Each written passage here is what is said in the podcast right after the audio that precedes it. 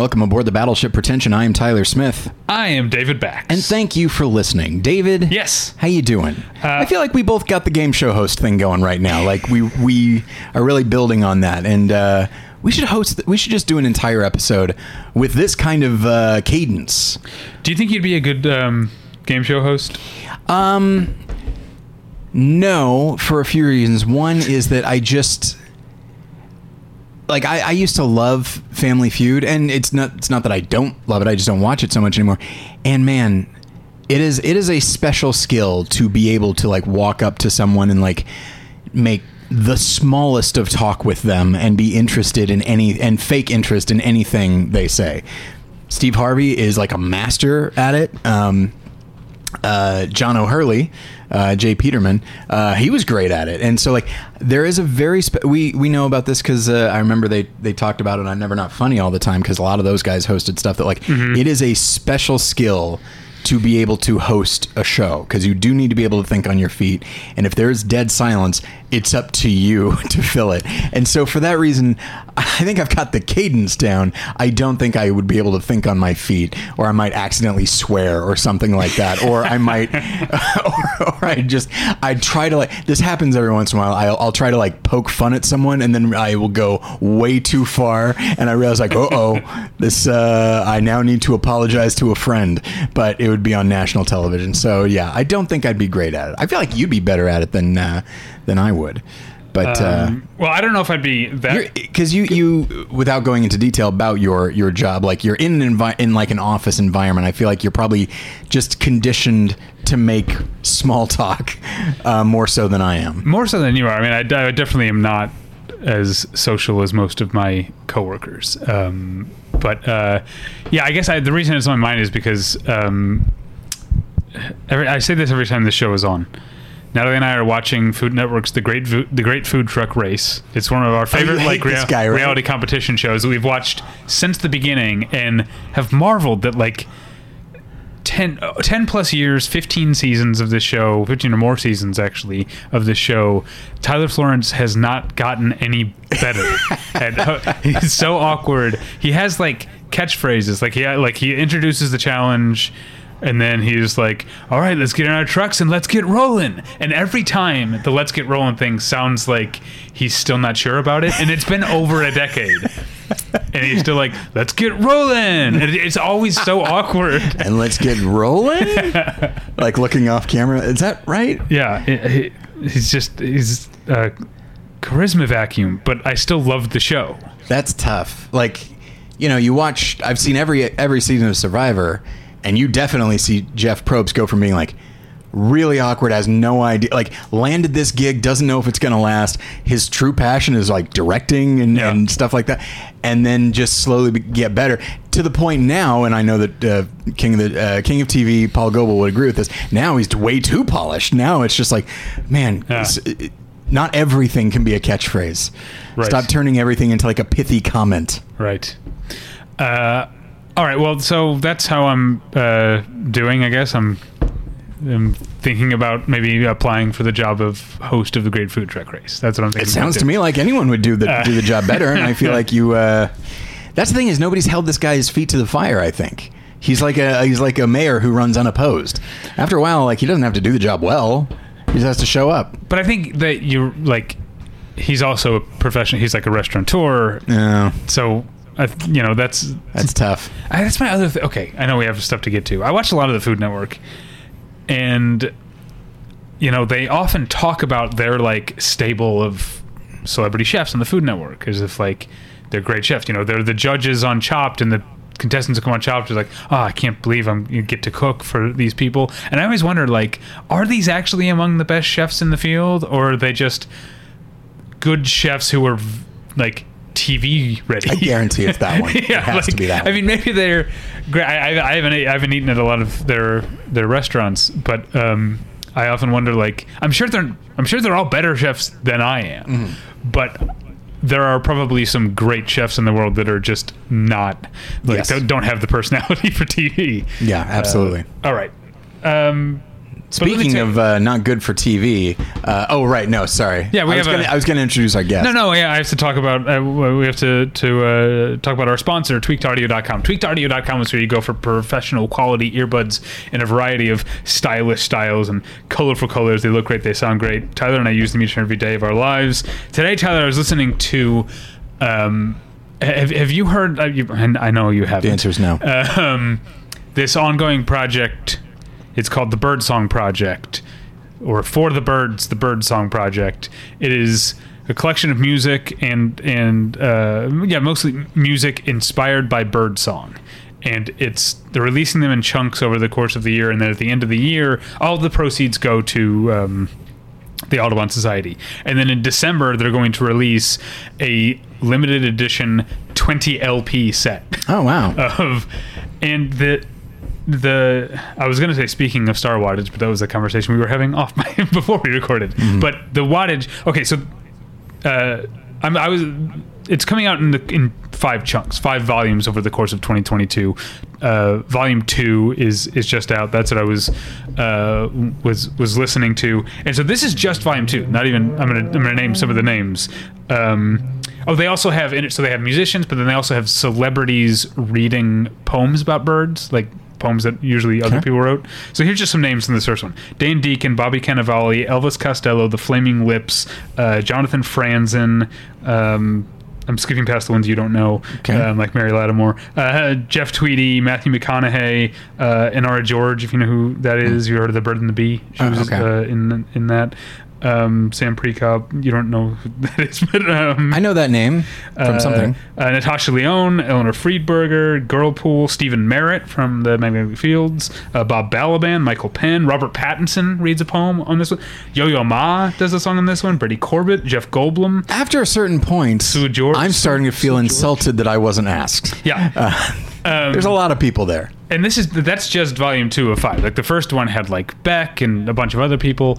Um, it's uh, uh, a ton of fun, and so uh, hey, if any listeners have an extra like four hundred and fifty dollars and want to buy me a Christmas present this December when this twenty LP box set, which comes with a pair of binoculars, by the way, um, uh, comes out, I'm sure it'll it'll be great. It'll sound great as it did on my tweakedaudio.com earbuds. They're available at a low low price at tweakedaudio.com, but if you use the offer code pretension at checkout, you get one third off that low low price and no shipping charges. So please go to tweakedaudio.com and use the offer code pretension. You know what? What's interesting is when I bought the um, the score uh, for Rear Window, that also came with a pair of binoculars. Th- th- that was worth Thank the headache this is going to cause me Yeah. editing this in. Okay. Okay, it's time to commit. 2024 is the year for prioritizing yourself. Begin your new smile journey with Byte, and you could start seeing results in just two to three weeks. Just order your at home impression kit today for only $14.95 at Byte.com. Byte clear aligners are doctor directed and delivered to your door. Treatment costs thousands less than braces. Plus, they offer financing options, accept eligible insurance, and you can pay with your HSA FSA.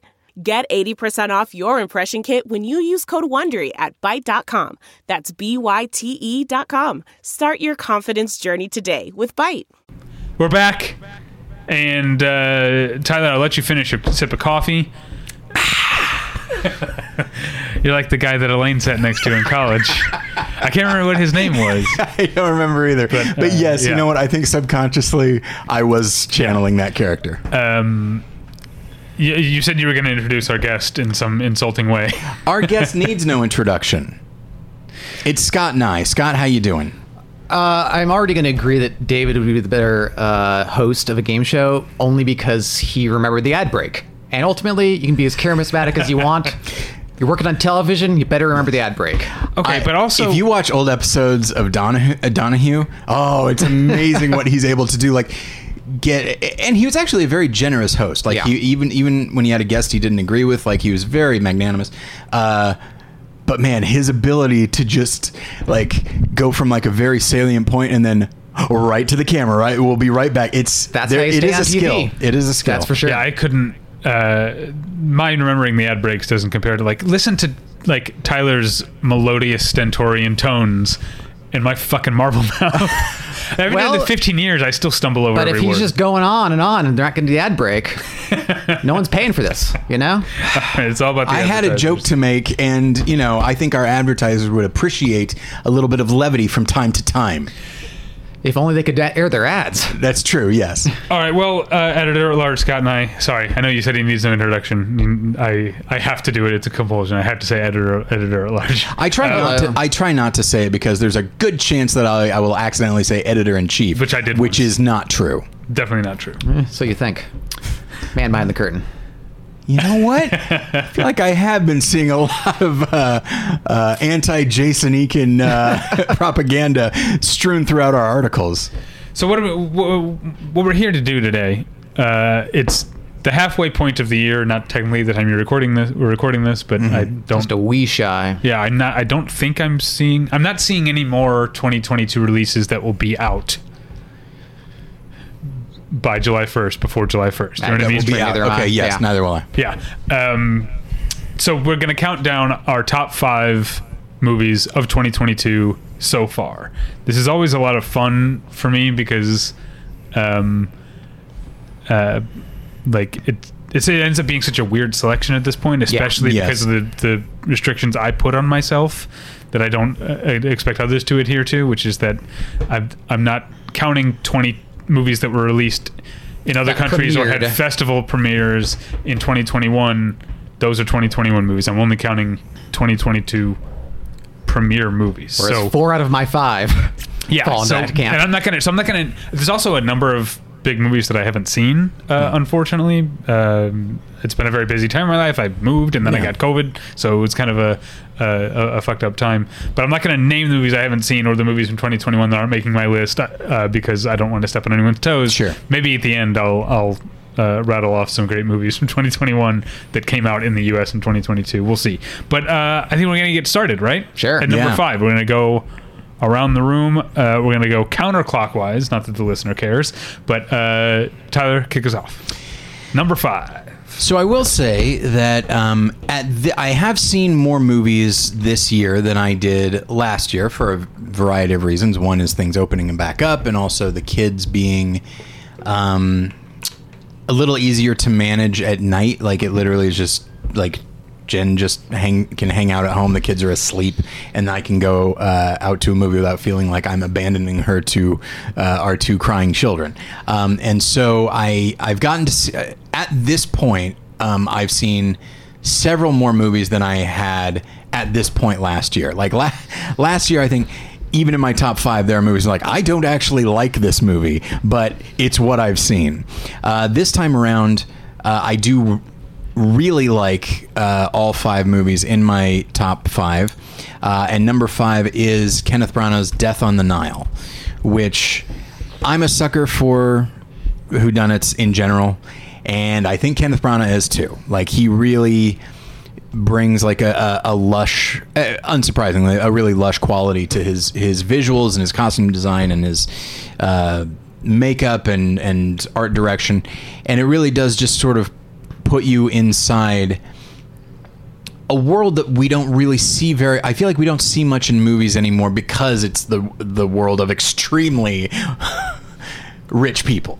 Um, and and I do feel like you know maybe one of the reasons that a certain type of whodunit has sort of con- has, gone out of style is because I think maybe with with a few exceptions I feel like uh, people aren't that interested in like a, a movie that shows their lifestyle without commenting on it. Uh, that's how you get something like Knives Out, which I think is a wonderful film, and you do see people who have a, a tremendous amount of wealth, uh, but the film is definitely commenting on it and and on them.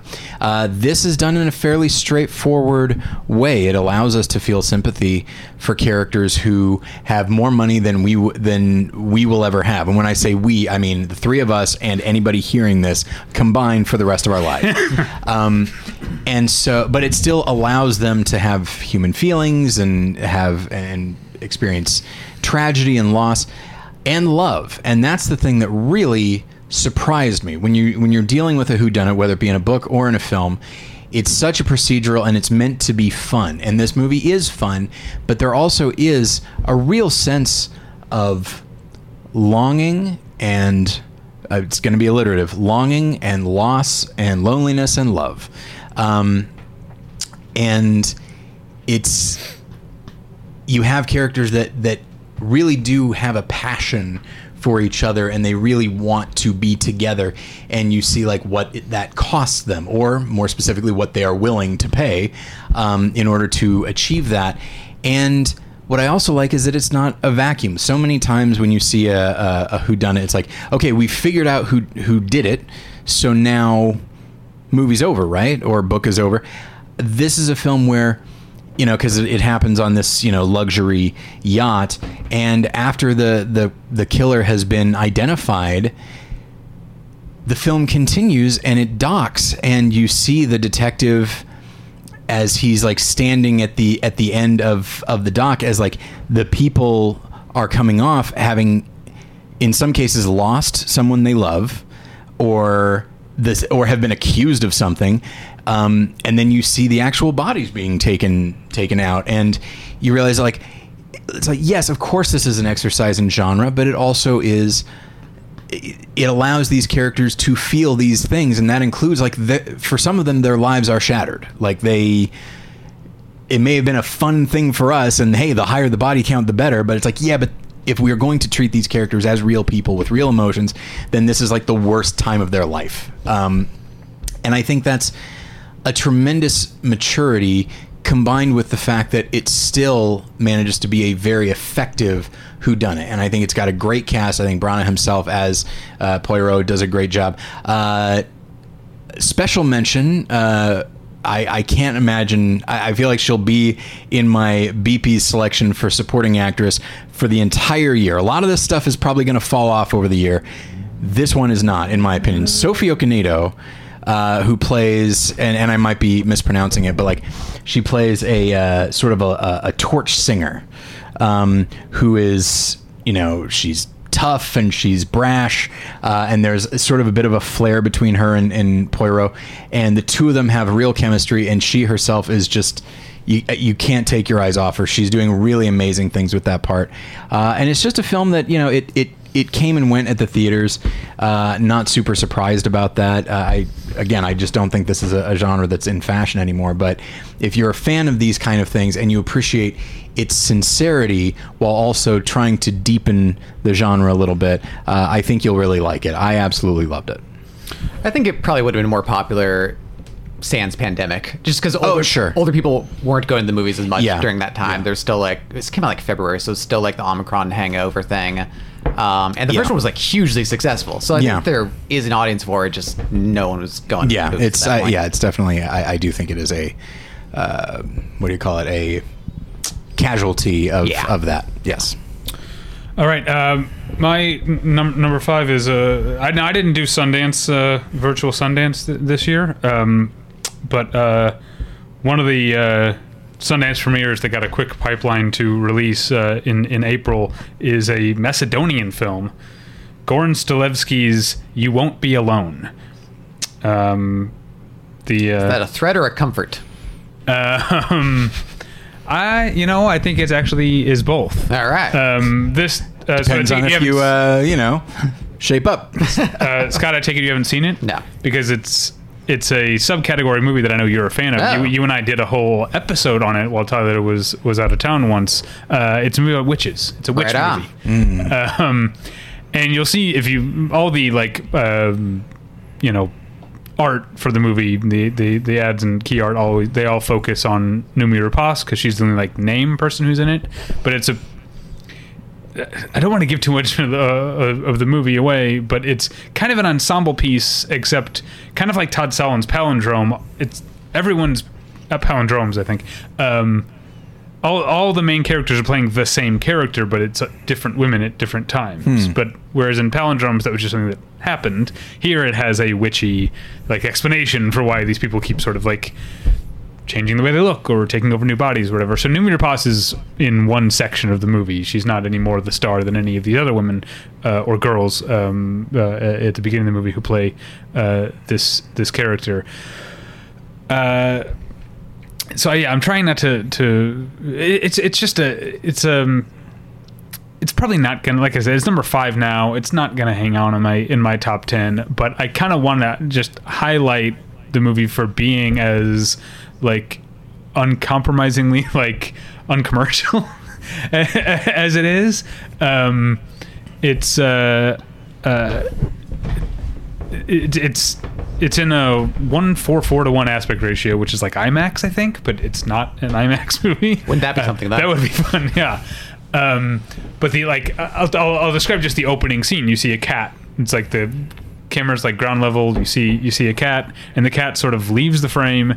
You hear something. You will later understand what it is, and then suddenly you are in the cat's POV, and the cat is like running through the. It's like you know, uh, I'm, I'm not sure what you know, medieval uh, uh, age like.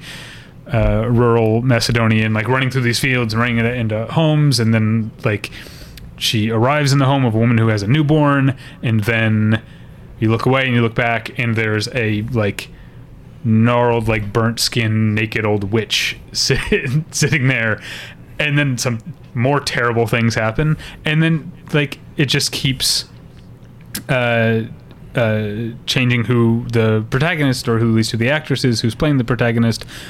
But man, I, there's so many things that I wanted to talk about, like the way the film is, like like the the the structuralism of the film. But like I feel like I have to talk about too much of the story. But basically, the baby that I described being in that room, that's the main character. That's where the movie starts, and it follows her through her life as she, you know, be- basically is turned into a witch and then becomes all these different uh, women. But one of the things that also happens in that uh, opening scene is she loses her tongue, and no matter which body she's in, she can't really talk. So the movie is narrated by someone who it's it's narrated by someone who doesn't have a full grasp of language, and so the narration it's in Macedonian, but the subtitles are all like broken, like sentence fragments the hmm. entire time. The sound feels like it's whispery but loud at the same time. Like it feels like someone like inside their own head. Yeah. it's intentionally like it's I found it I found it very compelling. I could also see someone finding it very off-putting uh, at, at the same time. But um, uh, ultimately, I think the so the, the movie is very uh, tactile and experiential. It's very muddy and bloody and gross and and, and dirty and physical. Um, but it's also about yeah, I, I think this this this woman going from woman to woman from person to person is kind of a metaphor for like oral tradition and and and uh, you know her not understanding how to talk is also like there's illiteracy but that's not the same as not having stories you know um, and so uh, I, I think that's what the movie is is is getting at but uh, I, I- I found it too um, just too much of an uncommon experience while watching Sure. it to not to not highlight it All right. Uh, yeah, for similar reasons, actually. Um, that's why I picked my number five, Saul Williams and Anisia Uzeyman's Neptune Frost. Um, no danger of me accidentally spoiling too much because I had a could not follow a thing that was going on in this. Um, it's like an Afrofuturist sci-fi, vaguely musical, but very like elliptical and experimental um, meditation on, I guess, like technology taking over our lives and stuff. But again, wasn't following it very much, and uh, that's okay. I don't really care. It's a total vibe. And um, gave me kind of the thrill I get from watching like a Godard movie, where there's a lot of like very direct political pronouncements about like the state of man and the nature of society and stuff like that, mixed in with like just weird visual stuff um, and all kind of jumbled together in a very non-narrative way but super cool like the people in it are cool the way they're saying their nonsense things are super cool um, it goes on these trippy kind of total experimental like animated uh, sojourn sojourns sojourns Sojourn? yeah. I'm trying to say two things at once. Um, that kind of deviate from the plot, but kind of like relate to the general theme of it all. Um, yeah, I, I. One of the things I always try to highlight with experimental and avant-garde filmmaking is that like it's okay if it doesn't make sense. Sometimes it's just there to be a vibe, and like you don't have to like grok everything they're laying down. You can just like take a thrill at the weird visuals, the cool tones of it, and just take it all in. And as with David, this is my number five right now. Probably not going to come out the end of the year and still be in the top ten, but I did want to highlight it because uh, I had a great time watching it. All right. All right. On to number four. Yeah, enough of this uh, weird shit. uh, let's talk about Matt Reeves' The Batman, which uh, Nearly made my top five. Okay. really. Oh, I didn't. So- oh, I didn't know that. Okay. If okay, if it had been on yours, we would have put a pin in it. Yes. Right. Right. Okay. Yes.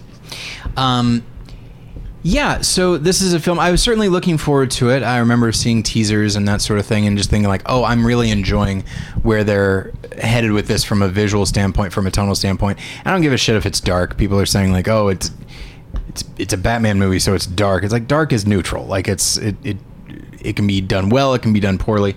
But I think this film, one of the things that I that I like about it is, yeah, it's called The Batman, but really it I suppose there's already a show called Gotham, but it feels like it could be called Gotham City because in he, as he is investigating uh, this larger case, and I think that's another thing that people have pointed to, myself included, as like a thing they like about it is that like this is a very complex case, and he is looking into it, uh, and along the and that means that he is engaging with different aspects of the city, whether it be political corruption or the actual criminal underworld, or you know.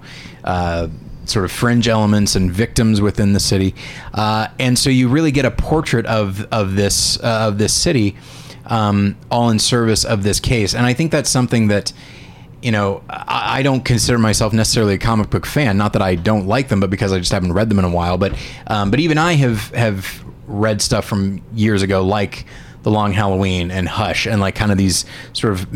I don't think they're called miniseries. I'm sure they're called something else. Uh, They are called miniseries. Well, Hush was a in the main comic book, so it wouldn't be a miniseries. Okay. But Long Halloween was. Okay.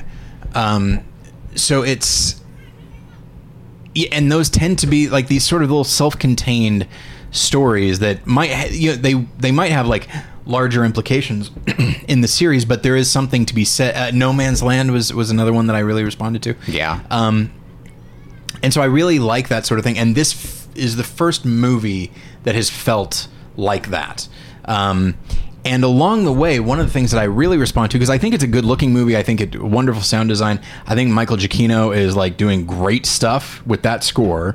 Um, specifically that theme, which is bombastic and frightening, and like reminded me of like the music from The Hateful Eight, and it's just like, and and I appreciate that. Like, it's not an adventurous theme; it is like filled with dread um, and i appreciate that but i think what i also really like is something that people often uh, cited as like a, a potential negative which is batman himself and the fact that he's rarely bruce he's ra- rarely bruce wayne and when he is he's like this emo bruce wayne and it's like and I, I don't like when people say that but and it's like, oh, and he's all mopey and stuff. It's like, yeah, like he is still in the throes of PTSD and mourning, and he will not let himself move on. That's a big part of it. And the fact that he is Batman so much of the time is is exciting, and it also speaks volumes about who he is and where he is at this point. He is not. i I'm not often interested in Batman Year One stuff. This Yeah. movie made me interested in it because you see his relationship with Alfred, you see his relationship with the concept of crime, and and the concept of vengeance. And I feel like this is a film that really explores the idea. Uh, and incidentally, my next film is also going to talk about vengeance um, as this thing that's like it is. There is a difference between vengeance and justice, and if you try to embrace vengeance, that is going that will that will hurt everyone involved to the point that even when Batman saves someone, the obvious rage and the danger that he exudes does not com- bring comfort to his victims. And I definitely think that that is given just the the the world right now like there is a lot of anger and I would say that's justifiable. And so having a film where a character that we all know fights for justice um, and fights for people that can't really fight for themselves. Um, and even he recognizes that anger will only take you so far. You eventually have to move past that if you're going to make a lasting difference, like a, a larger difference, and inspire other people. And I just think it, just it did so many things that I wasn't expecting it to do, and that I feel like previous Batman movies hadn't done. Like at this point, there have been so many of them. It's like I did have thoughts like, what what is it going to do that they haven't done before? And that's really dig into sort of the philosophical. Nolan's films do this a little bit, but like the philosophical flaws in Batman being who he is and learning that he needs to embrace more than anger and vengeance and needs to be bigger than that, which forces him then to genuinely mourn and grieve because that is a process. And when you come out of it, yes, of course, the person is not back and you still love them and you still miss them, but you're able to continue on with your life and in his case like learning something uh, and applying it to to his larger goal. And so I, I it really struck me. And and I and I saw it this isn't something I I try not to say this very often but like I saw it in the theater and I'm very glad I did because that sound design was Oh, yeah. amazing. Yeah, uh, I, I mostly agree, especially like the idea that he's kind of like unformed and still figuring it out, and it has Mm-hmm. that great bit where he ha- hasn't figured out his like parachute system or whatever, and totally fucks it up. Just- and it doesn't come back as like a thing he later masters and nails to like beat the bad guy. It's just like this weird little side bit that's like, oh yeah, he's still figuring out how to be Batman. Yeah. And I Um, do like, yeah. It's not that that comes back. If if he's anything like me, he's like, all right, so we're never, Never trying that that again, again. right? That was a big fail. Um, yeah, on the whole, actually, I think this is kind of a flip side to Neptune Frost, where I, there's times where I think it's like aggressively dumb in Sure. a way that's ki- kind of fine. Like the whole central mystery of like a rat with wings or whatever, and they like keep coming back to him. Like, surely we could have figured this out There, by now. yeah. Um, like, and- look, I know you're new at this. Yeah. But even I knew and what's there's like going on here. dumb comic book stuff where like there's way too much laid out ahead of time before he gets to a crime scene or Sure. like but that's also kind of what I dug about it that's very like graphically oriented and Mm-hmm. it felt like the first Batman movie definitely since the Burton ones but even kind of including those where it felt like the director had read comic books and like really loved comic books. And Yeah. it wasn't like an excuse to make a movie out of a comic book. It was like trying to figure out the visual language of that and bring it to movies. So you get a lot of good kind of use of color. There's like very simplistic like two tonal uh, shots and sequences that um, are very graphically exciting. Um, and just on a whole matt reeves I, I don't think he's like an auteur by any means but he's such a skilled assembler of images and sequences and stuff Yeah. and it's been a while since we've seen that kind of skill brought to these kind of movies and so that's that was exciting for me I remember, you know, when the, for a short time when Ben Affleck was going to make a Batman Right. movie with his Batman, I remember being like, "That's that's great. I want that because as a director, I like a lot of his instinct. There's instincts. There's a real sturdiness to the way he makes movies. And then when I then that went away and I was sad, but then it's like, oh, Matt Reeves is going to make one. It's like, oh, I do think of him that way. Like Totally. he, the very workmanlike, gets this gets the job done. Not necessarily an auteur, but n- certainly no slouch. Like No. he- I feel like I'm in good hands Big time. when I'm seeing one of his movies. yeah i was into it Um, I have, uh, s- uh, speaking of Ben Affleck, I have uh, a Trivial Pursuit Okay. game from the late 2000s that has a one of the cards has a question that's like, which of the following actors has never played Batman? And the answer is Ben Affleck because it's from like 2008 or whatever. Yeah. yeah Uh, anyway, uh, so my number four, but don't get comfortable because I feel like we might be moving on. Okay. David Cronenberg's Crimes of the Future. no just missed mine I still haven't seen it. Oh, I thought you had. Okay. Um. Uh. Yeah. Uh, well, shit. I wasn't really prepared. I thought for sure we'd be talking about it later. We can come back to it if you want. We can uh, jumble these uh, numbers all up. No. Um. Uh. I think the thing that uh, one one thing that I like about um, David Cronenberg's stuff is that it's like I think people like they they they dwell too much on the like crazy shit's gonna happen and crazy shit like does happen. he but- delivers but it, he's not like a purely fantastical filmmaker. His stuff is also always very rooted and earthy and physical, which makes the body horror and stuff all the more uh, uh, uh, un- unsettling. Um, but here, I, I- I think the the the way that he's dealing with the movie reminded me, or it made me think of Annihilation, which is another movie about like things are changing. There's there's more body horror and annihilation. Like things are changing. The world is changing. Humanity is going to have to change, and there's nothing that we can do about it. And I think um, Annihilation, a movie that I like a lot, um, I think makes some pains to try to come to peace with that. Take some pains. You don't make pains. You take pains. Um, none of us can talk today. Um, to Fuck you talking about? yeah, I guess you're the only one who's Nailing it. uh, I'm doing yeah, great. Yeah, uh, too great. Um, a little too great. I w- like Annihilation wants to make peace with that sort of surrender, and I don't. And and Crimes of the Future doesn't seem to like arrive at like here's how we should feel about the world changing and and and us having to change. It's just like this is happening, and it's and and things are going to change, and let's see what that let's see what the effect is because the the the premise of the movie you've seen it Yeah. you haven't um, is that people are biologically changing. But David Cronenberg is saying okay that doesn't stop there. If someone if people are changing then the way they relate to the world is going to change. So art's going to change and sex is going to change uh, and, and and surgery is going to change. Sex and surgery the same thing uh, in in this world. Um, a- and so I think there's something like about that just it's more I feel like I'm talking shit about Annihilation. I really like Annihilation. I don't want to be one of these Alex Garland like naysayers. Sure. Um, Wait, are you gesturing towards me? Yeah. I love Annihilation. Oh, I thought you didn't like Annihilation. No. Oh, okay. Sorry. I think that because I, I remember, I think it won the BP for best adapted screenplay, and I think you took issue with that. But you, Okay. but you still said Maybe I had it- it I had it in my a head you stiff didn't competition or something. Yeah. 'Cause- yeah. No, I love Okay. Annihilation. Good. Okay. All right. So, um, now I forgot what I was uh, how- the, the where I was going to wrap up that that that point of uh, of comparing it to Annihilation. Oh well, I forgot what I was going to say. Great. everything turns out great. Um, oh, I was onto something there. Uh, anyway, I can't think of what it was. This is what happens when you assume things about Scott. He's Yeah, always that's going to throw that's you the problem. for a loop. Throw you right off track.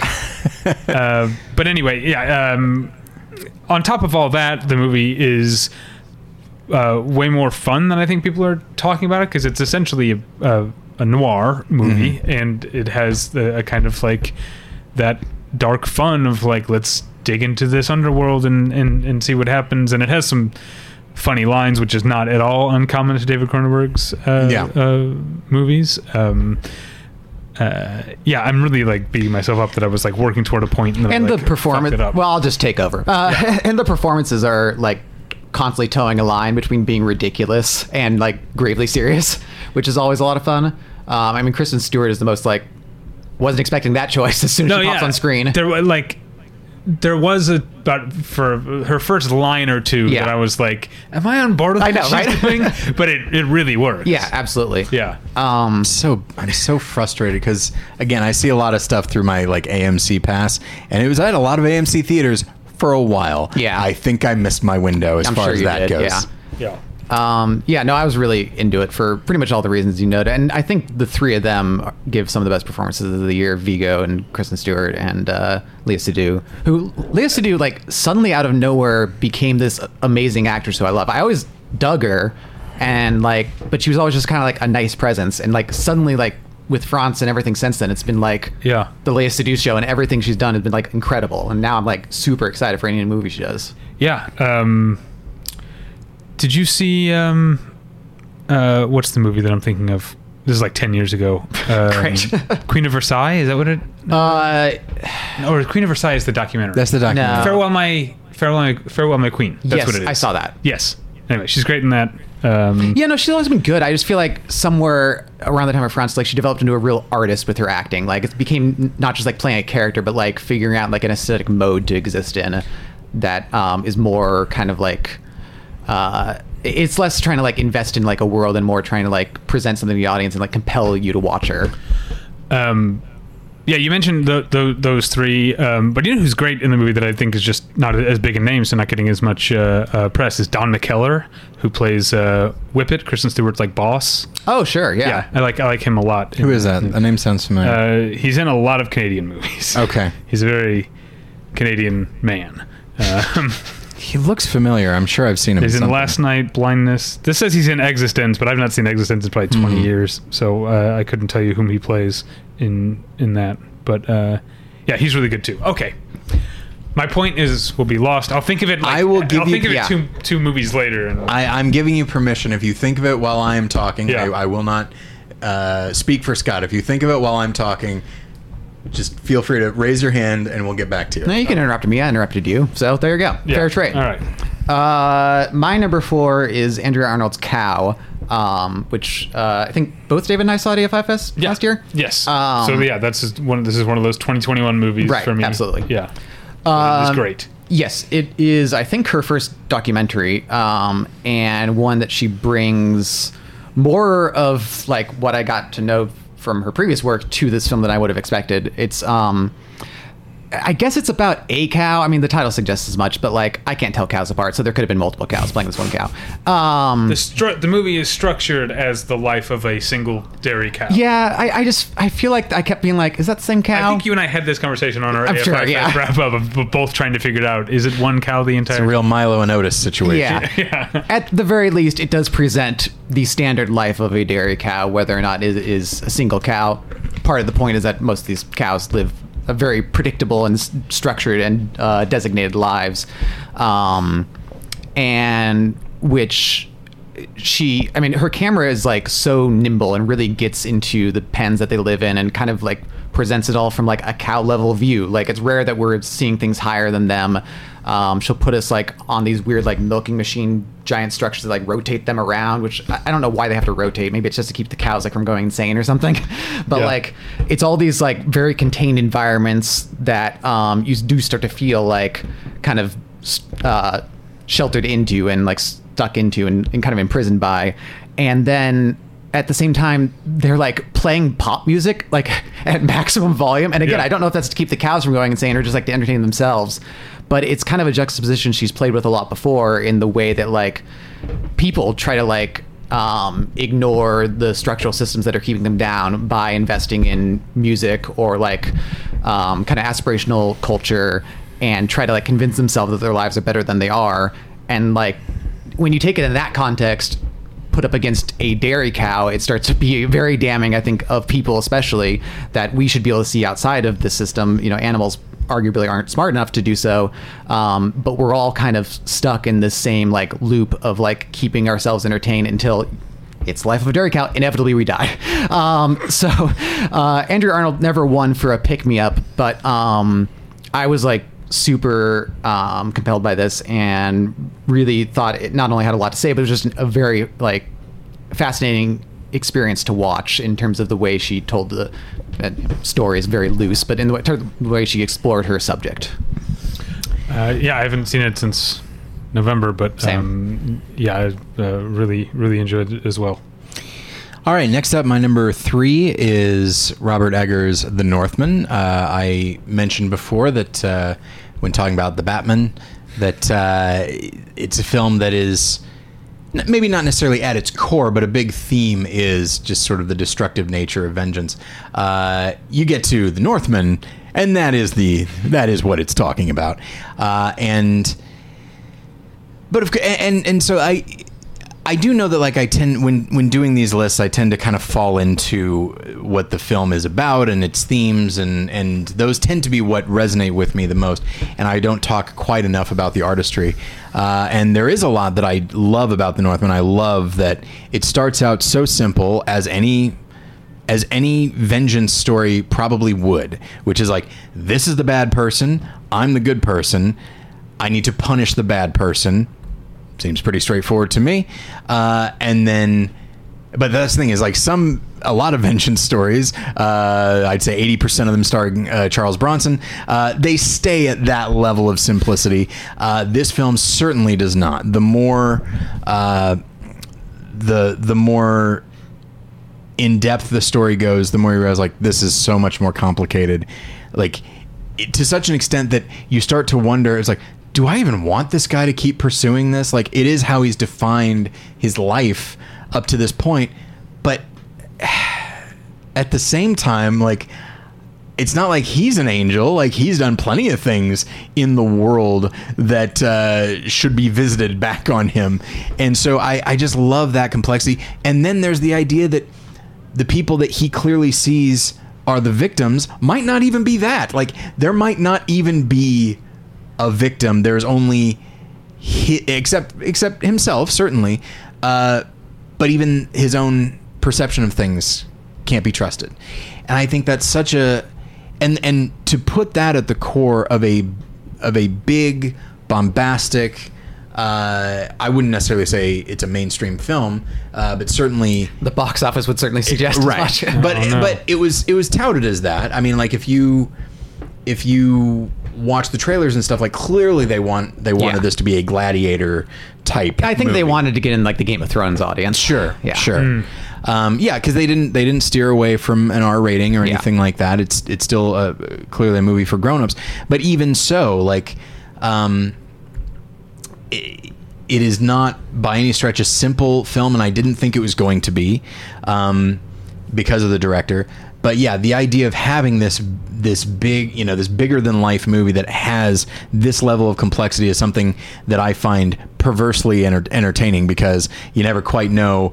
Uh, well, in my case, I found out uh, who in your theater went in expecting Sure. something very different, um, and. Uh, but so thematically I love it, but also it's just uh, I was a little bit skeptical. I certainly didn't think this was Robert Eggers selling out or even really compromising, but making a movie of this size and this scope, I found myself thinking like not will he be able to pull it off, but will he just be a little bit will his sensibilities be a little bit diluted? And I don't think they are. Um, in, in its dialogue, in its characters, and in, in a lot of its imagery. I think it's a gorgeous movie Yeah. uh, in a lot of ways. And once again, great sound design there as well. Um, and so, and, and I, I like how, okay, so I'll tell this story and I don't want, I, I won't say the name of the friend because it's somebody that I care about a great deal. Um, but uh, you know, in my in my uh, little corner of the world, which is uh, I guess not that little, in Los Angeles maybe it is, but uh, the world of like Christians that that like movies.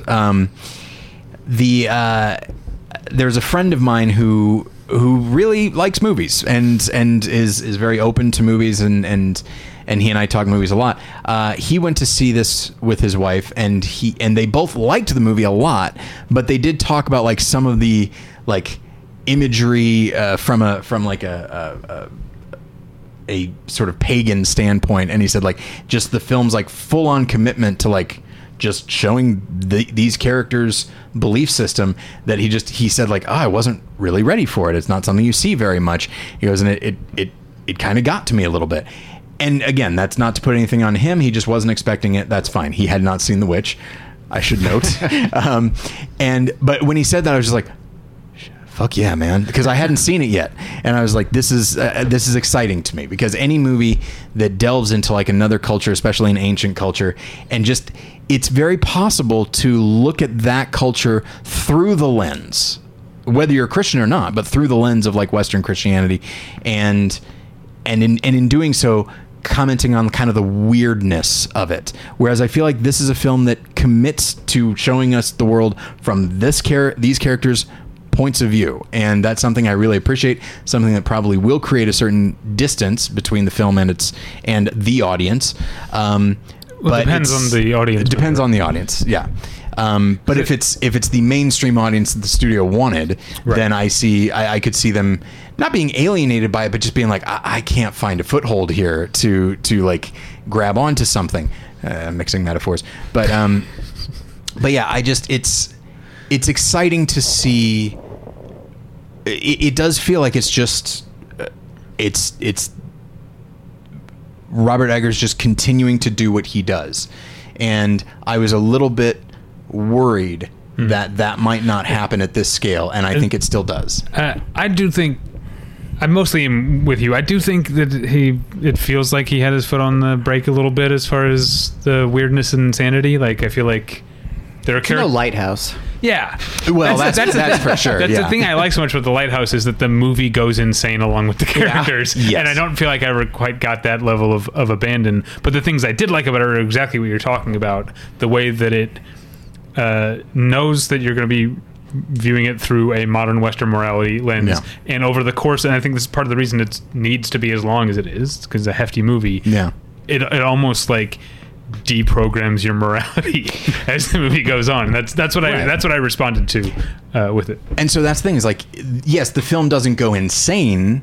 Uh, you don't go insane along with characters like in the lighthouse, but you do go on a journey of deconstruction uh, as the character does. He doesn't necessarily go insane, but he has such a clear idea of things at the beginning that he does not have at the end, and we do go on that journey with him. So it it I think it does exactly what Robert Eggers always does, which is brings us along. It's just doing a different thing. It's moral philosophy as opposed to just sanity and and the lack thereof. So I, I adored it. Anything else? Uh, I, I didn't really like it. um, I didn't think Skarsgård's compelling enough to carry a feature.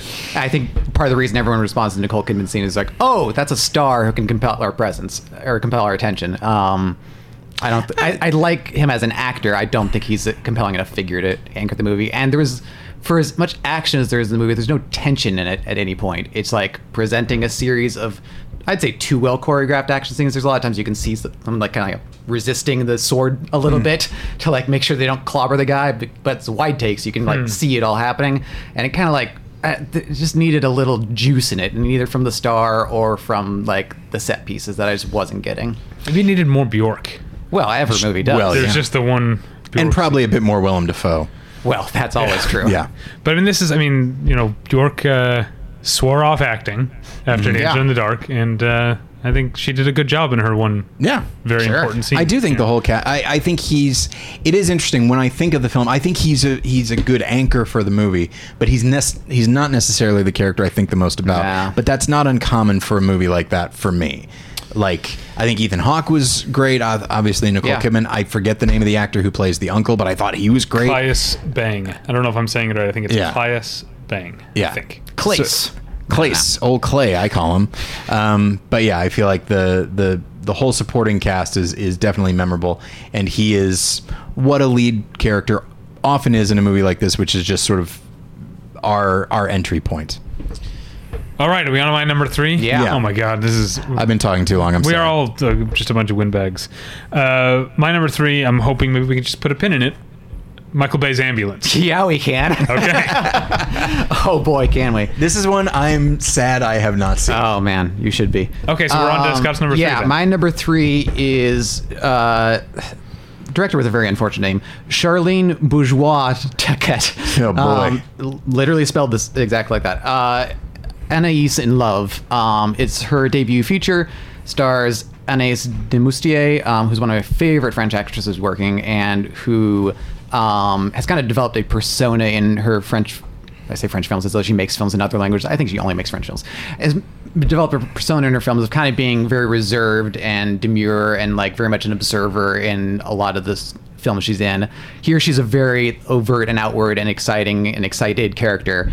Um, she plays a young woman who uh, isn't really sure what she wants to do with her life. Probably like late twenties, maybe thirty, um, and just kind of darting around to a lot of different things. It- it- David just had a very like exciting reaction. Did you Do just what- remember? you remember what you wanted to say? no, I just realized the girl you're talking about is the girl from Bird People. Yes, and Uh, like I, a movie that I love so much. yeah, Bird People is wonderful. Perfect Yeah. example of the classic Demoustier persona. Yeah. Um, and yeah, she kind of reminded me of like a Max Fischer type who's involved in like way too many things. Um, and but almost like at hyper speed. She's constantly like running from one thing to another and like on the phone and trying to make excuses for why she's not where she's supposed to be because she's off on some adventure when she's supposed to be doing a volunteer gig or supposed to be at her actual job. Um, and as the title suggests, it mainly is about how that kind of personality translates into a love life. And she's kind of going between a few different guys at the start. Um, she has this kind of like long-term boyfriend who she's constantly like disappointing and leaving behind. She's having an affair with an older guy who she's also just not that into. And then she starts to develop what becomes a crush on this older woman. Um, but at first she's just like really excited to be around her and doesn't really understand why. And it kind of has this great sense of discovering um, what that sensation is like. And it's not in a way that's like discovering like a sexual identity. It's just discovering a new side of herself that she hasn't quite figured out. And it might be something that only applies to this one woman. It might be a way that defines the rest of her life. Um, but a lot of what the movie taps into is this sense of a point in your life where you can be opened up to something new and can like discover something new about yourself that you haven't quite figured out and which you don't know where it's going to go. And a lot of it is about holding on to that feeling and trying to sustain it and trying to see where it can go. Um, and it's just a beautifully beautifully shot movie. Um, colors are really popping. It probably shot on like 16 millimeters it has a great kind of grain sense to it. Um, great french countryside kind of vistas. Um, just a really, really charming film and a great showcase for, like I said, one of my favorite actresses. All right, so moving on to my uh, number two, a film that is that got me out of a fairly deep depression that I was in for like a week and a half, and uh, movies can do that. Not to suggest the film is uh, perfect by any stretch. I think it is joyfully flawed, and that is the Daniels Everything Everywhere All at Once. Um, if you are one of the big ones I haven't seen. Oh boy. You know what's interesting though? I will say, uh, while it is obviously a much larger scale than Swiss Army Man, everything I had heard about it sounds like oh they've really kind of moved past some of the more ridiculous and dare I say juvenile elements of Swiss Army Man. Then you see the movie, it's like nope, nope. they have not. They're just bigger. Um, There's but in a way that but is there a part where a person has hot dogs instead of fingers? There are several parts where okay. that is the case. That idea to me is more horrifying than anything in Crimes of the Future. That that sound that that is like literally like a roadblock I'm gonna have to get over to watch the movie. It sounds uh, so awful to me. I had not heard about it, and then when you see it, it is jarring and off-putting. Uh, and I will say this is a weird. This this pushes a very specific button for me. Uh, many years ago, during when I was a comic book reader, and I read uh, the Infinity Gauntlet series. So it's Thanos versus all these heroes and stuff. Mm-hmm. And uh, you know, the snap that destroy that kills half the people in the universe. That's just the beginning. The true horrors come when the heroes come after Thanos, and he dis- and he proceeds to mercilessly destroy them in different ways. And one of the ways is that Wolverine sneaks up on Thanos and jams his claws into Thanos' chest. Thanos then stands there. There's a little twinkle in his eyes, and Wolverine's uh, adamantium uh, bones turn to rubber, and he just falls completely helpless uh, to the yeah. side. And this kind of stuff is so upsetting. It's very and this is the why hot the dog dude fingers getting, reminded me of the that. dude getting zoodled in Doctor Strange. Absolutely, was so upsetting to me. Absolutely, but that's a different multiverse movie. The one I'm talking about is Everything Everywhere All at Once, and the the role of hot dog fingers, which is which winds up being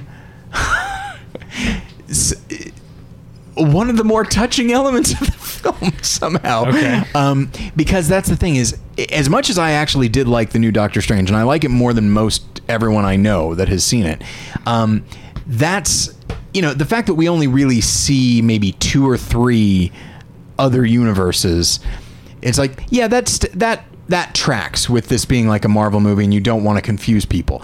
This film is not that interested in not confusing people, so it features every conceivable, ridiculous, and sometimes tragic universes. And you see them in some cases like everything's the same except the hot dog fingers. And then as they're explaining it, they do this uh, smash cut to a 2001: A Space Odyssey situation where there are monkeys with regular fingers and monkeys with hot dog fingers, and the hot dog fingers monkeys uh, manage to kill with rocks the uh, the regular fingers monkey. So just it's it's funny, it's ridiculous, but at its core, it is also such a such a. Uh, it reminded me in in some ways of. Um, I Heart Huckabees, which is another very messy celebration of film and the complexity of relationships, uh, and it just has such a tremendous heart.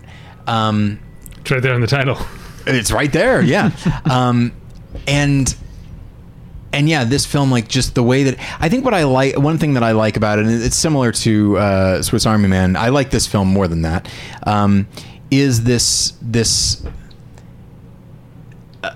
in the midst of its immaturity, there's actually a surprising amount of maturity as far as how these characters do interact with each other. Where, again, we we we think in such binary terms as far as who's right and who's wrong in a situation. Like, oh, a mother says these very disapproving things of her daughter. We all know that means that she is in the wrong. And it's like, yeah, but what if she's factually right?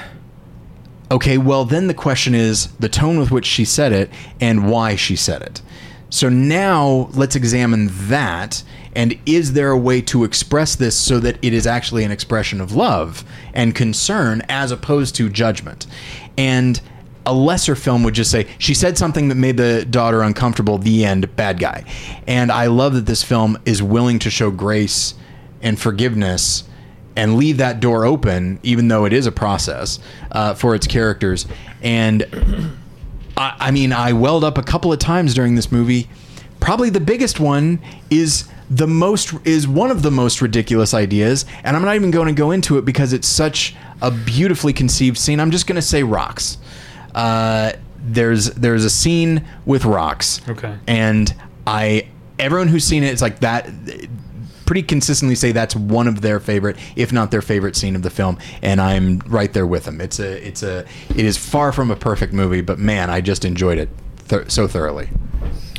Around to me now. Yes, Think so? All right. Um, number two for me is Cooper Raiff's Cha Cha Real Smooth. Okay. Glad you like this. People are kind of ragging on it, and I Uh, I dug it too. Oh yeah, I, I don't know. Um, didn't we? I went off on that on um, the most recent podcast. I Oh, think. okay. Yes, that's right. Um, but uh, yeah, I, I- and I'll say my initial reaction when I watched it was, I still think I like Shithouse better. Which I never saw. Okay, um, because I do think that um, this movie has more of that like young writer director syndrome of it like being kind of uh, uh, I don't know. F- presenting the the character in a way that's like supposed to be like self-effacing but is really kind of flattering at the same time whereas shithouse actually like he does come across as just like a messed up kid uh, here he's messed up in like a more movie friendly way so that's my only like criticism I think people wouldn't have that same problem though if he wasn't playing the main part. yeah but he's a good actor Yeah. for the for the Totally. the things that he's making um uh, this is also the i mean i've always liked dakota johnson but this is such a an amazing like just showcase for how alluring she is as as a as a as a person um but uh what i I'm gonna repeat because I just I, this is a recent watch and I just did a solo like movie journal, so I'm gonna repeat something I said on the movie journal. But it reminded me of. Do you guys know Tyler? I know you don't. the LCD Soundsystem song "Tonight," Yes. and he says like uh, everyone's singing the same song. It goes tonight, tonight, tonight, Yeah. tonight, and he's like, I never knew so many young people thought so much about dying.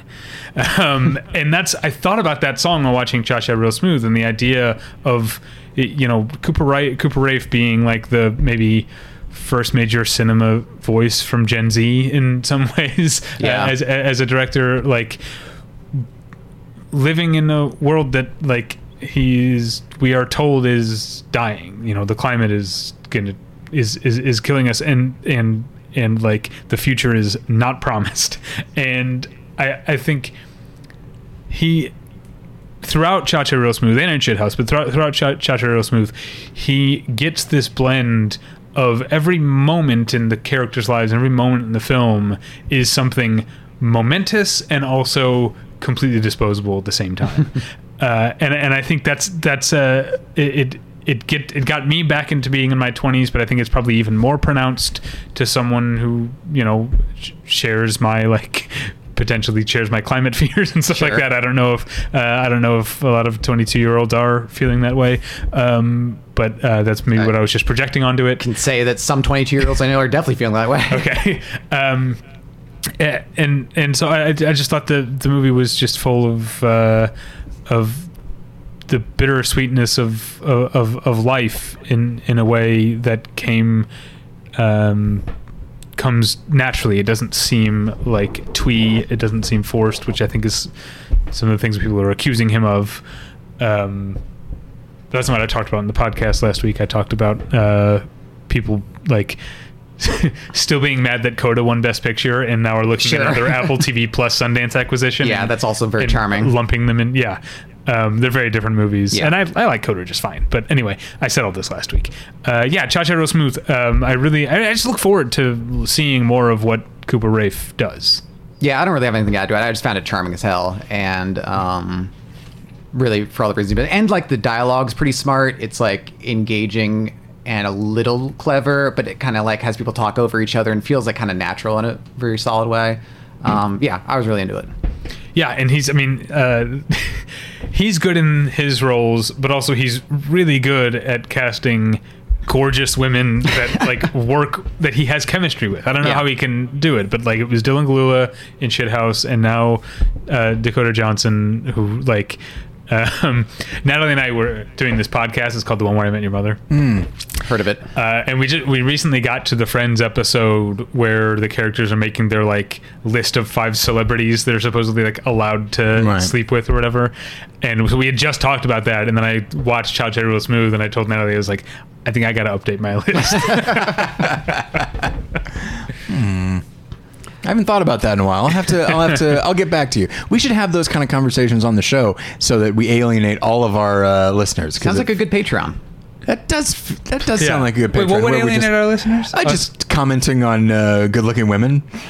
Yeah. And saying like, "Hey, uh, that sounds pretty nice."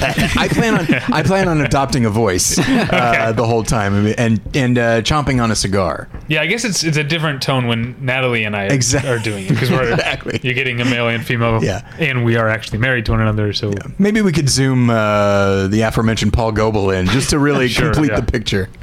uh, okay, so what are we on to now? Um, Scott's number, number two. two. My number two is Michael Bay's Ambulance. Um, I've been a Bay fan for most of my life, um, and pretty ride or die at this point. And so I was very much looking forward to this because I knew one, I was like looking forward to another kind of like smaller movie from him, and I knew that he kind of shot this very quickly. He had some larger movie that he was trying to mount, and then the pandemic like threw it all awry. And he's like, I want to just get out and shoot something. And Ambulance feels like he just really wanted to get out and shoot something. It is insanely energetic, and I can't believe. I mean, he's getting up there in age. He's like in his 60s now, and he's still like outpacing any young gun in the movies. It's like relentlessly moving camera, drone shots that are just totally insane, unlike anything I've seen outside of like demo videos you see on YouTube. Um, and the the energy of the movie is also matched by the script, which constantly has these like incidents that you would not expect from something from a premise that seems pretty simple and pretty exciting on its own, which is like some guys rob a bank, it goes wrong, they hold an ambulance hostage um, in order to get away. Part of them holding hostage is that they have a cop on board who got shot and isn't dead yet but might be dying, and that's how they're able to stave off the police presence. That's exciting enough. That's great. And then they just like keep introducing these insane complications that are patently ridiculous, but which are so exciting to watch. Um, and all of it's wrapped up in this great kind of like LA portrait that gets in like all this local texture and culture stuff that just helps flesh out the world and helps flesh out the characters' desperations. I don't think like it's aside shots of like homeless encampments are just like window dressing. It's like this is a real fear that many of Americans are facing all the time of getting thrown out of their homes. Um, and which one of the main characters is indeed facing, not directly th- getting thrown out of his home. He's mainly robbing it for medical bills. But it's, I mean, we're all under financial pressures, and the this is something I think about a lot. And like, obviously, I feel terrible for the people actually living on the street, but it does actively remind me how close we all are to living on the street at any given moment and how tenuous um, the idea of any kind of like stability in America is. And the movie gets at all that without like being dogmatic about it. It's just like there in the texture, it's there in the aesthetics. And it's also about these two guys, Jake Gyllenhaal and uh, Yahya Abdul Mateen. Uh, the second. a second. Don't get him confused. No, wouldn't, With his dad. wouldn't dare. Not the old man. Yeah. who are brothers but have this very uneasy relationship and the way their kind of like loyalties to each other ebb and flow throughout the movie is I think a very honest portrait of the way a lot of families are of like even you know we're not all robbing banks together but there's ways in which I think our relationships do kind of like become circumstantial, and which we fall back on this bedrock trust, but which we sometimes get frustrated with each other, and it does kind of like it's this constant like thing that's in motion, much like the ambulance itself, um, but which the movie doesn't try to like dictate or say like this is how they feel about each other. This is the way that how they feel about each other might change moment to moment, and it's all informed by their past. But um, the movie's just I think more emotionally complex than it even would let itself on to uh, allow.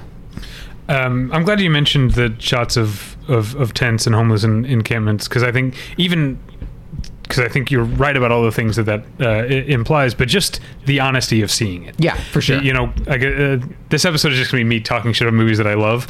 but one thing that's always bothered me about La La Land is uh, early on, right before she first like walks into the Bordners or whatever the bar is called in the movie, and sees him playing. She walks into Hollywood down Vine Street like late at night and encounters no tents and no like that's that When the film's called La La Land, Yeah, I'm it willing does to kind accept of, it. yeah. but I guess I, I I'm yeah it's like I said I love love the movie it was my favorite movie that year it's um but it's something I I, I- I think about and I think um you talked about Michael Bay wanting to just like get a camera and, and, and shoot this I, th- I think there is something there is an urgency because I'm unlike you I'm not a lifelong Michael Bay fan I am uh, generally not a I don't like any of his movies really. I mean, maybe I have a soft spot for Armageddon, um, but I also haven't seen it since the theater, so I don't like need Sure. to uh, break Playing that at the. Academy in a couple weeks. Um, okay, uh, maybe I'll go.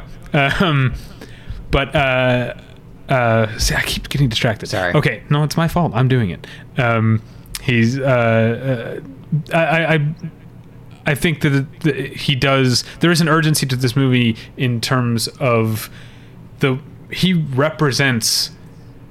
My, Michael Bay, the name represents an era of blockbuster filmmaking, big budget tentpole blockbuster filmmaking that is changing. It's Yeah. going away. Like the the way that he makes movies.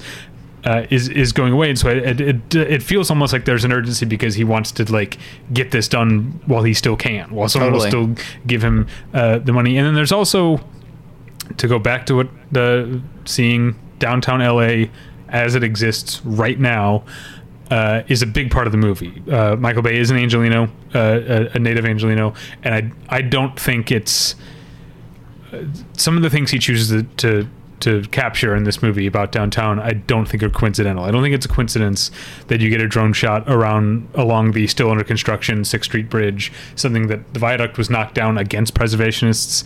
Uh, protests and even since ambulance has come out more stuff has come out about how what a like uh what, what do people say uh, when something's like uh, stuck in the um, anyway it's taking forever and costing more money to, to rebuild this uh, quagmire Quagmire. is the word I was looking for.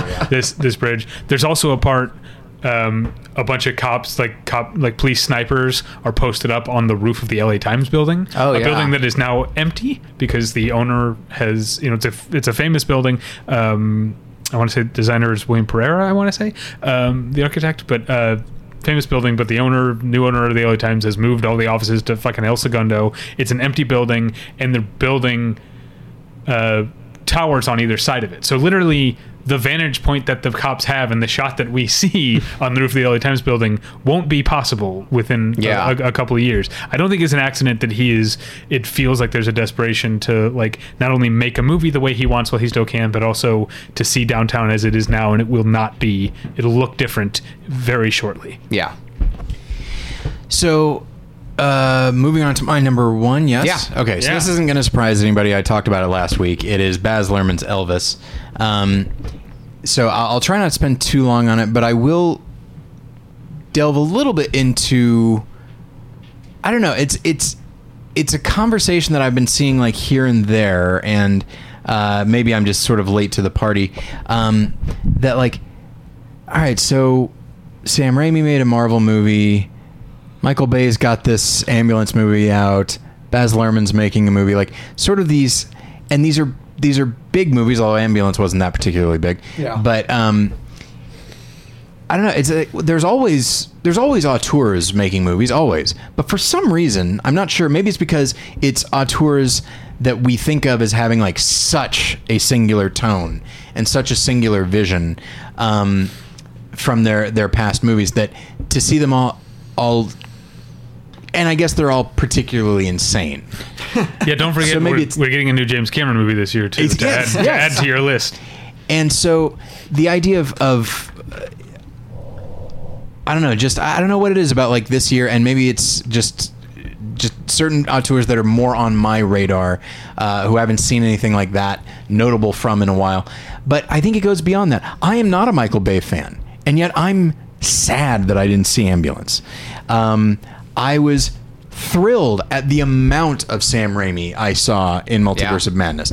Not as much as we would see in a pure Raimi film, but so much more than we would see in any other Marvel movie. And it's just it's just an and and when I saw Elvis, certainly from the trailers, like, well, Baz Luhrmann can't not be Baz Luhrmann. uh, but going in, and I just thought like, and I think I was just excited for it, just as I'm excited to see Ambulance, even if I don't like it. It's just there's just something so appealing about seeing like these old guys because they're pretty old now. Yeah. these old guys coming in and just doing what we know they're able to do and doing it so reliably. Um, I remember many years ago uh, when when like the idea of uh, found footage horror was Yeah. you're right in the thick of it. And there was a film that I reviewed for the site called The Bay, which was uh, made by Barry Levinson. And it's and it was immediately like my favorite of any of those movies because he just seemed to get it. He seemed to understand. It's like okay, from a storytelling standpoint, uh, this is what we need to accomplish, and this is the order that we need to do it in. And also found footage. Okay, well, this is basically a a, a reporter who is assembling all this footage, which means she's going to look everywhere you can find footage, whether it be security camera footage, somebody's uh, Skype call, whatever it is. So we're going to really I'm not going to think into. We're already limited by the found footage thing, but I'm going to let that be my only limitation. And there's just something about like just these reliable directors who are just like I'm going to make the movie I want to make, and it's so refreshing these days. And I think this speaks to just me getting older. I think that like as much as I as much as I enjoy a lot of mainstream movies right now, and as much as I have enjoyed like the the Marvel Cinematic Universe, for example, um, and there is a, a reliability to it, but it often feels like it's it's only ever going to get to a B plus, occasionally maybe an A minus, but the B plus is being generous. Um, then you get to something like Elvis, and the same thing that is that is turning a lot of people off because it's not a beloved, uh, universally beloved film. Uh, even critics don't necessarily like it; they think it's it's excessive. And I was like, I'll take excessive Big any day of the week. Yeah. these days, and it's something that I used especially to in Elvis.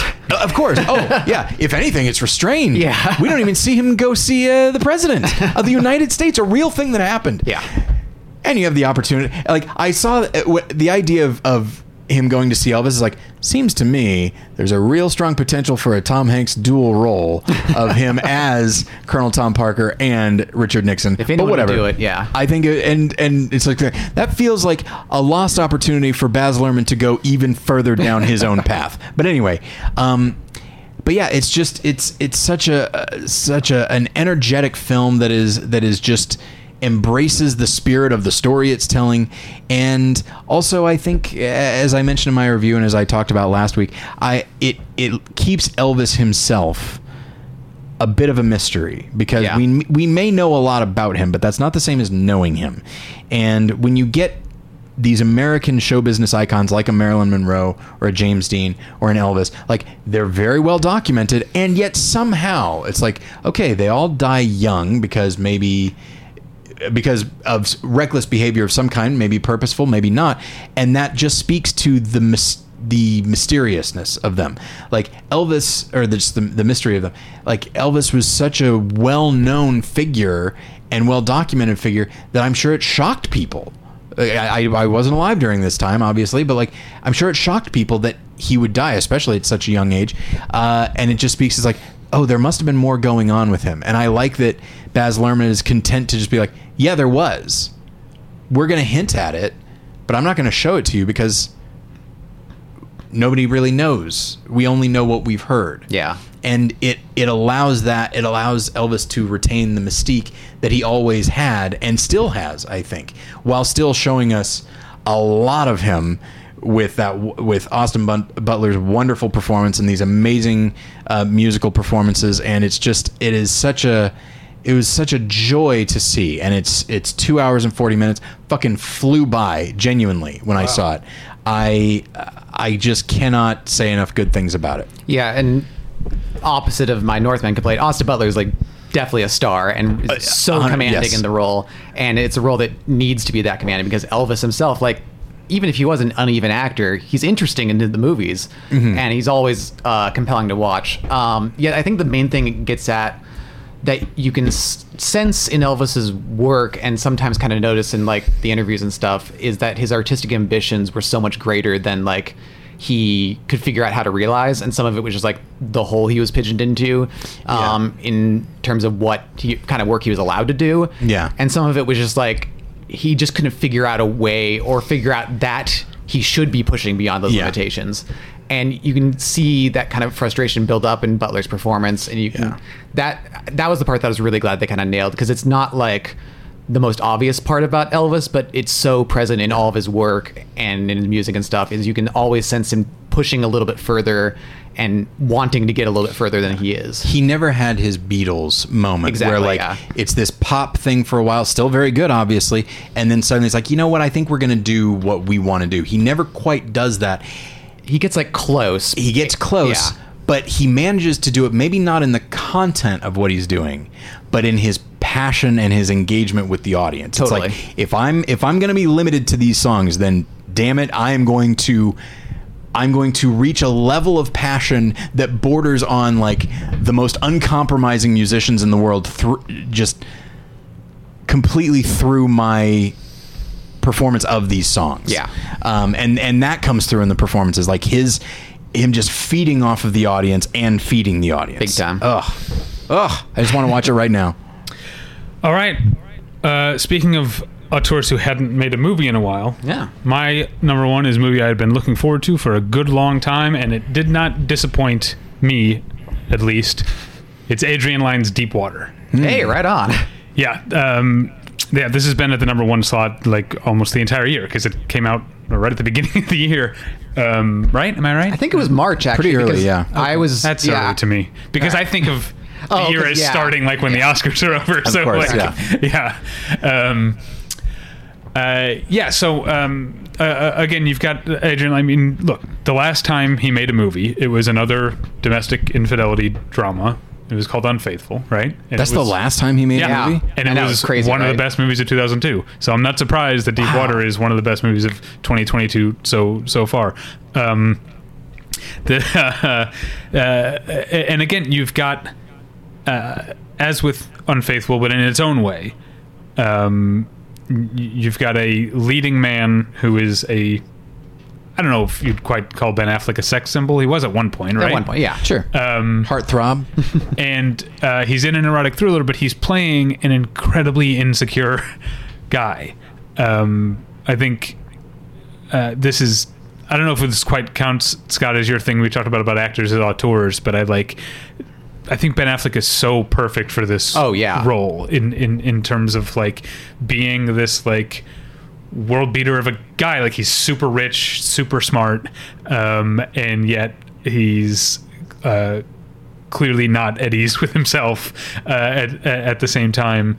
Um, and the the the the tension comes from from this this this push and pull of like what we uh, uh, want to see, but also what we want to to to feel. There's you know there's there his marriage down at Armas is never it's very like not lively most of the time. The only time it has any life in it is when he manages to show some jealousy, um, and that's and and uh, like I was saying in a, you know, my, a very different way about Crimes of the Future. Adrian Lyne is not passing judgment on uh, on this. He, there's a there's a lot of um, the way that he films the movie the way he directs the actors that really feels like him like okay we set the stage we have the screenplay and the actors i'm just going to sit back and wait for the moments to to happen. And I, and and that's how a lot of um, Deepwater seems to unfold. There's a lot of group scenes and and, and party scenes, and it, like most of it, in retrospect, is working towards the the plot of the movie, but it doesn't feel like that in in the moment. It it feels like it's just happening, and you're discovering these moments between characters along with Adrian Lyne and along with the characters them themselves. Um, there's a uh, uh, th- th- there's there's such a level of skill um, from Adrian Lyne in in, in this movie that uh, again doesn't feel predetermined or overly storyboarded. It, it just seems so so natural and and and honest. Um, but then the movie is also you know it it also I don't know how I guess how sexy you find the movie will vary from person to, to person, but it doesn't under deliver. I don't think on on the uh, the the sexy parts of, of the of the promise. And uh, Well, that's it- all, that's always been something that I like about Unfaithful is that like it manages to be both. Like it understands why this would be an appealing thing for her to do. Like Yeah, she yeah. and, and it and it puts us in those positions even if we don't necessarily want to be. Uh, and then and then it allows us to mourn with her while still thinking about the pleasure of it. Like it's a it is a bit of a tightrope that movie walks, and I think Yeah. it does it but the, the difference, I guess, main difference between these two movies is that Diane Lane is the the lead of Unfaithful, and Right. Ben Affleck is the lead of of, Right. uh, of this one.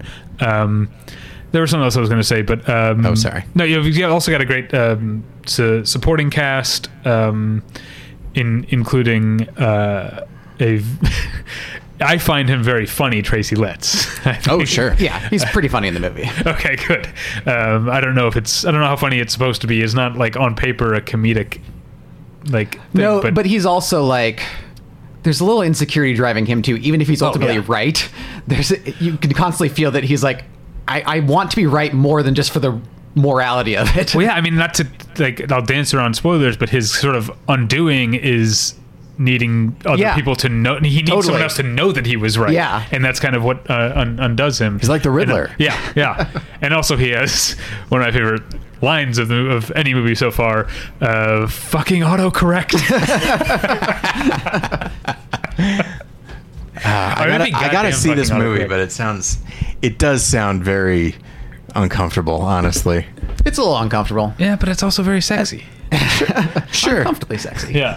I mean, yeah. There's a part. isn't that I- just life? Yeah. I call this out in my review. Like when I say sexy, it's not just that there is sex in the movie, which there is. Sure. But like, there's um, a part in the movie where Ben Affleck and Ana de Armas, in the, in the rare moment of harmony in their relationship, like share an apple. Like he takes a bite and she takes a bite, and it's as erotic as anything else in the movie.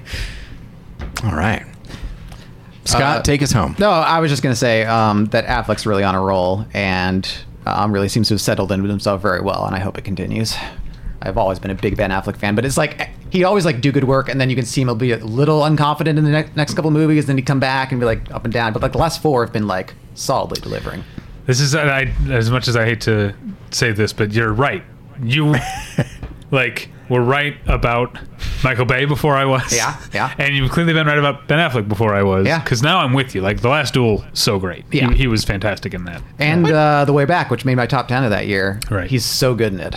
But it, it- I mean, I guess there, I guess there were a lot of people that were just kind of generally like anti Ben Affleck in general because I think they saw him as like, like so many other actors like who started the way he did, which Yeah. is like, oh, he's just this pretty boy and stuff. It's like, But then also I mean, there as, was as the early, Bennifer, like Right. Yeah, I guess people- that's true, People yeah. just hated them. like I remember thinking like even in something like uh like Shakespeare in Love, like he's a delight in that, and I remember liking him in Changing Lanes. Like Changing Lanes is a solid movie. I love Changing Yeah. Lanes, and so like you know that's that's 25 years now, uh, uh, 24 years like Shakespeare in Love. So it's like he's been a dependable actor. I think maybe the argument could be made that like just in the name of being a star, like there are some questionable choices here and there, but I, I- feel like he's always been a reliable actor. I think it always it also depended on the director a lot. Sure. And, like sometimes you could kind of see him looking for more direction in the movies. Sure. And um, when he got it, he, he was like totally on point. Um, but recently, I think he's like started to generate more himself.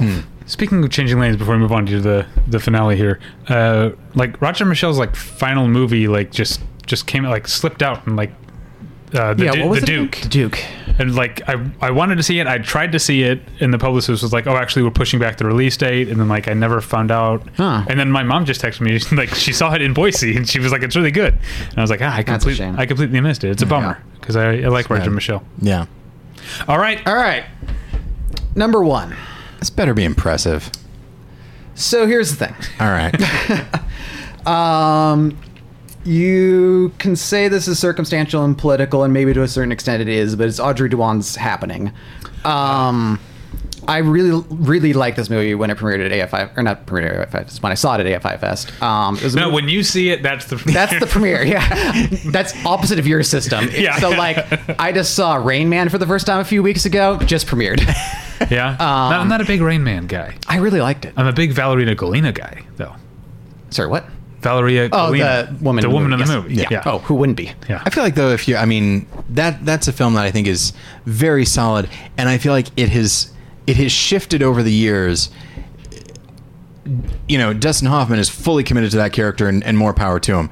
But more people, I think, have assessed it as like as a Tom Cruise movie. Yes. it's great. So he is a Cruise great in it. yeah. Maybe Yes. I'll revisit it that. All right, let's get All back right. to, Yeah. to happening. happening. Um, so happening is adapted from uh, what I understand to be an autobiographical novel, um, or you know, semi-autobiographical novel um, about a young woman in 1960, early 60s, I can't remember, um, in France who um, gets pregnant and is trying to get an abortion, and as with most places in the early 60s, very hard to attain.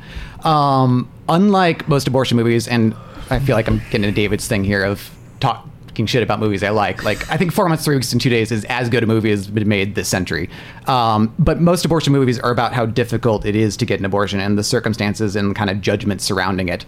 Um, this is about that for sure, but it's also about what I think drives a lot of women to get abortions, which is that this horrifying thing is happening to your body. It's out of control, and it's going to get worse and worse and worse unless you do something about it.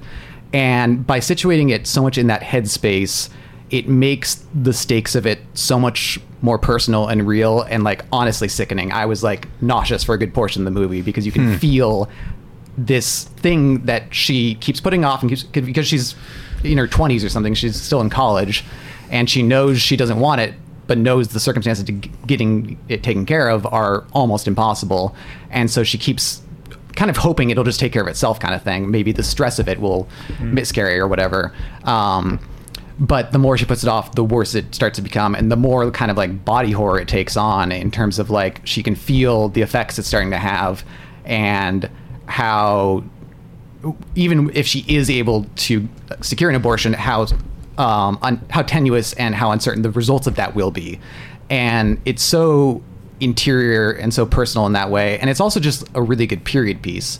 Um, so many period pieces, especially the '60s, are so glamorous, but this is like they're wearing the clothes they're going to wear, they're listening to the music they're going to listen to, but it's very it, it feels more contemporary. It feels like the way that people just process the moment and dispose of it. It's not like glamorizing that things were better then. Uh, in many ways, the film depicts things as much worse. Um, and so it's just so much about uh, this young woman, and she's played by um, Anna Maria Bartolome. Should have looked, should have practiced that beforehand. um, but a wonderful lead performance that um, really embraces the interiority, and uh, she plays a young woman who has a lot of career ambitions. She wants to be a writer, or at least be somewhat invested in literature and some find some pursuit in that way. But she's not.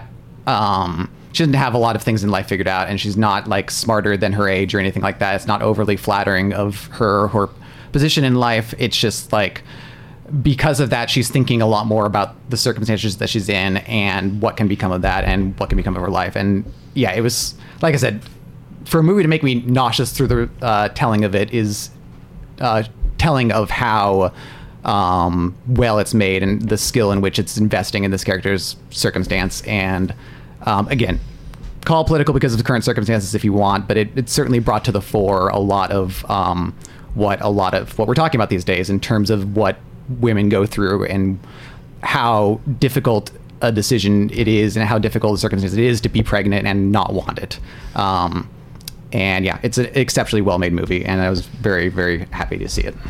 This is probably an obvious question. Have there been there has to have been like pure body horror pregnancy movies. Like obviously you get stuff like like Well, something like Titane. Rosemary, like oh, which I, admittedly I haven't seen, but like.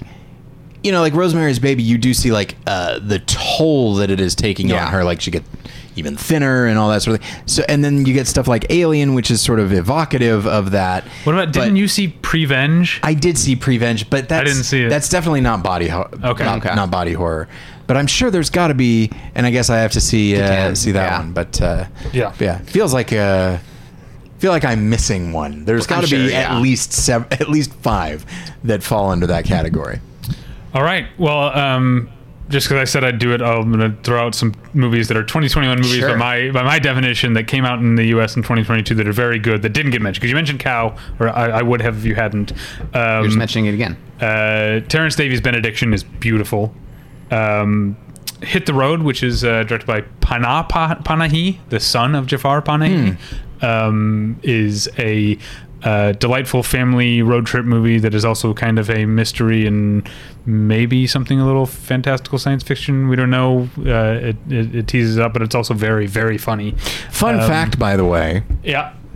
If I ever glance at a photo of Jafar Panahi, there's a good chance I'm going to see Todd Glass. He looks like Todd Glass. Yeah. It's true. Yeah. Um, and then I really loved um, We're All Going to the World's Fair, um, directed by Jane Schoenbrun. Yeah, that was one I tried to make time for before this, but did not get around to it. Yeah. All right. Well, I'll say what I always say at the end of one of these, which is that like, and I say this so that I can sleep at night, uh, being uh, just having a bunch of like fairly mainstream movies on my list, which is like, hey, you know what? There are 14 movies mentioned here, yes, because you guys had an overlap Yeah. for one. I'm There- surprised that was the only overlap we had. I go. guess that's true. Maybe Yeah. it speaks to being a good year. Um, but uh, but yeah, I feel like you know, if someone were to watch all 14 of these, Yeah. uh, they'd have a pretty nice little film festival, and the year would look pretty good. I think for the most part. Yeah, I think it's shaping up to be a good one. I mean, there's a lot of stuff that's like a lot of pent up pandemic energy finally getting out. Yeah, I think it's a. Yeah, I was actually I'm glad you mentioned like the is it a good year question, which like ultimately means nothing, but it's fun to talk about. Yeah. Um, Like all this. But I yeah exactly. I had hoped we had gotten there because I wanted to say it does seem like a good year so far, but in a weird way. Yeah. To me especially, like the fact that I have a Michael Bay movie in my top three, Yeah. that is insane. The fact that a Top Gun like legacy sequel barely missed the cut for me Yeah. Yeah. is is insane. It, it feels like a weird year where I can't like predict what the good movies are Well, going and, to be. and you mentioning Top Gun made me realize I can't predict what the good box office successes are going to be. Like, I did not think people were that eager to see a new Top Gun or that eager to see everything everywhere all at once. Yeah. A- Or mm-hmm. the Elvis movie. And for that Elvis is doing okay, yeah. And there's all these movies that's like, finally, there's stuff that's not Marvel that's kind of clicking. And. Um, even if it's varying levels, of course, you know they're not all going to make the big money. But the fact that Top Gun is the number one movie of the year is, I think, speaks to the fact that people are eager to like see something new and fresh, and that's real experience. and it's funny to say new and fresh. right, but yeah, like But Forty year old like legacy stuff. but it does feel No, I know. Yeah, having seen it, I know exactly Yeah. what you mean. But I can. I was just already anticipating the. Uh, sure. And I think Yeah. that is a pandemic thing. This Yeah. idea, it's like, it's like, yeah. I mean, we we all saw movies during the pandemic, maybe not in the theaters, but a lot of them. And I, I, am of the opinion that even the lowliest film probably benefits from seeing in the theater. But nonetheless, there are some films that I feel like maybe don't lose quite as much when you watch them Sure. on streaming, and that's how so many people watched movies. That like this year. it- the idea of being pent up, I feel like filmmakers felt that, Yeah. and I, and, and I think audiences felt that. It's like the movies that we're talking about are just these big, audacious movies. And while there are, I, I don't mean to to pick on Marvel because I do still like a lot of what they're doing, but like, uh, you know. There's not a whole lot of audacity Right. to those movies, and I think people are just like, "I'm ready. I'm I'm ready to go see movies again, and I want to see fucking movies." Yeah. you know, I want to Deliver, see. I want to see crazy ass Elvis. Yeah. I want to see Tom Cruise as big as life. like that. This is the shit I want to see. Yeah. Um, and that's to me, that's very exciting. I agree. Well, I'm excited about the rest of the year. Yeah. Um, Absolutely. You can find reviews of a lot of these uh, Mm-hmm. movies uh, at battleshippretension.com. You can uh, uh, also you can find other stuff there too. You can email us at battleshippretension.com. Like I've been doing this for 15 years. You can email us at david at battleshippretension.com or tyler at battleshippretension.com. You can follow me, uh, uh, David, on Twitter at Davy Pretension, and check out my other podcast, the one where I met your mother, where uh, my wife. Uh, uh, Natalie and I watch an episode of Friends and an episode of How I Met, uh, Met Your Mother every week and, and compare and contrast. We're on season three, episode eight. Um, a uh, truly uh, hilarious How I Met Your Mother episode. Sometimes sitcoms get in these grooves where you start to like you know the characters and so you're laughing the way you laugh with friends and then sometimes an episode will come on and you're like all right this is the art form of comedy and this is fucking hilarious. Um, and then the, yeah how i met your mother season 3 episode 8 which is called spoiler alert uh, did that for us. So uh, you can follow tyler on twitter at tyler pretension tyler what do you have to plug right now? Uh, you can meet, you can uh, read my review of Elvis uh, at battleshippretension.com along with uh, my review of Jurassic World Dominion. And I think, shoot, I think because I'm seeing Thor tomorrow, I do not remember the embargo on like a written review. So that when might does it be come out not for like a week and a half. I yeah, think. it's like, but it could be, it could lift the Wednesday before, so Right. after this episode Yeah. posts. or So you might, yeah. So you, oh, that's true. Yeah. So uh, my Thor review might be there, but also by the time this airs, there will be a review of uh, Run, Hide, Fight. Uh, yes I'm just gonna tell you ahead of time. Uh, uh, didn't care for it. so, but feel free to read about But how this- I didn't care for it. movie It is an older film. Yeah. that's, this is part of an ongoing project you can find Yeah, at, at, yeah. uh, at battleshippretension.com so yeah, Scott. Um, real quick, uh, I meant to mention in terms of the box office roundup of big exciting movies. RRR also barely missed my list, which is like I've been seeing so much about is it. that I how need people are see saying it. not triple r I think we're all saying RRR. oh Oh, I say, I've- er, say, er. in my head i've been reading It's it as triple distinctly three different letters because it Oh, stands okay. for like I I can't remember what the R stand for, but it's three different words. Anyway, Okay. that's another movie that big word of mouth. People are just excited to watch it. Yeah. I saw it like a week ago. It's been playing for months, and it was still like a packed theater. Um, so that was super cool. Um, anyway, me online. Uh, my Twitter's still locked down. I don't know. I'm probably gonna keep it that way. Uh, I kind of like it. If you want to uh, follow me though, just request. I don't care. Wait, what is? Wait, what do you mean by that? Like I have it just set to private, so Oh, If you don't follow can't, him, you can't just can't see. wander into the feed. You gotta you gotta request to follow. That's Um, that's smart. and but I, I'm still on Letterboxd and trying to post at least some loose thoughts. So if all you care about is movie talk, and uh, you'll get plenty of that there. Indeed. all right well um, thank you everybody for listening We'll get you next time. bye Bye.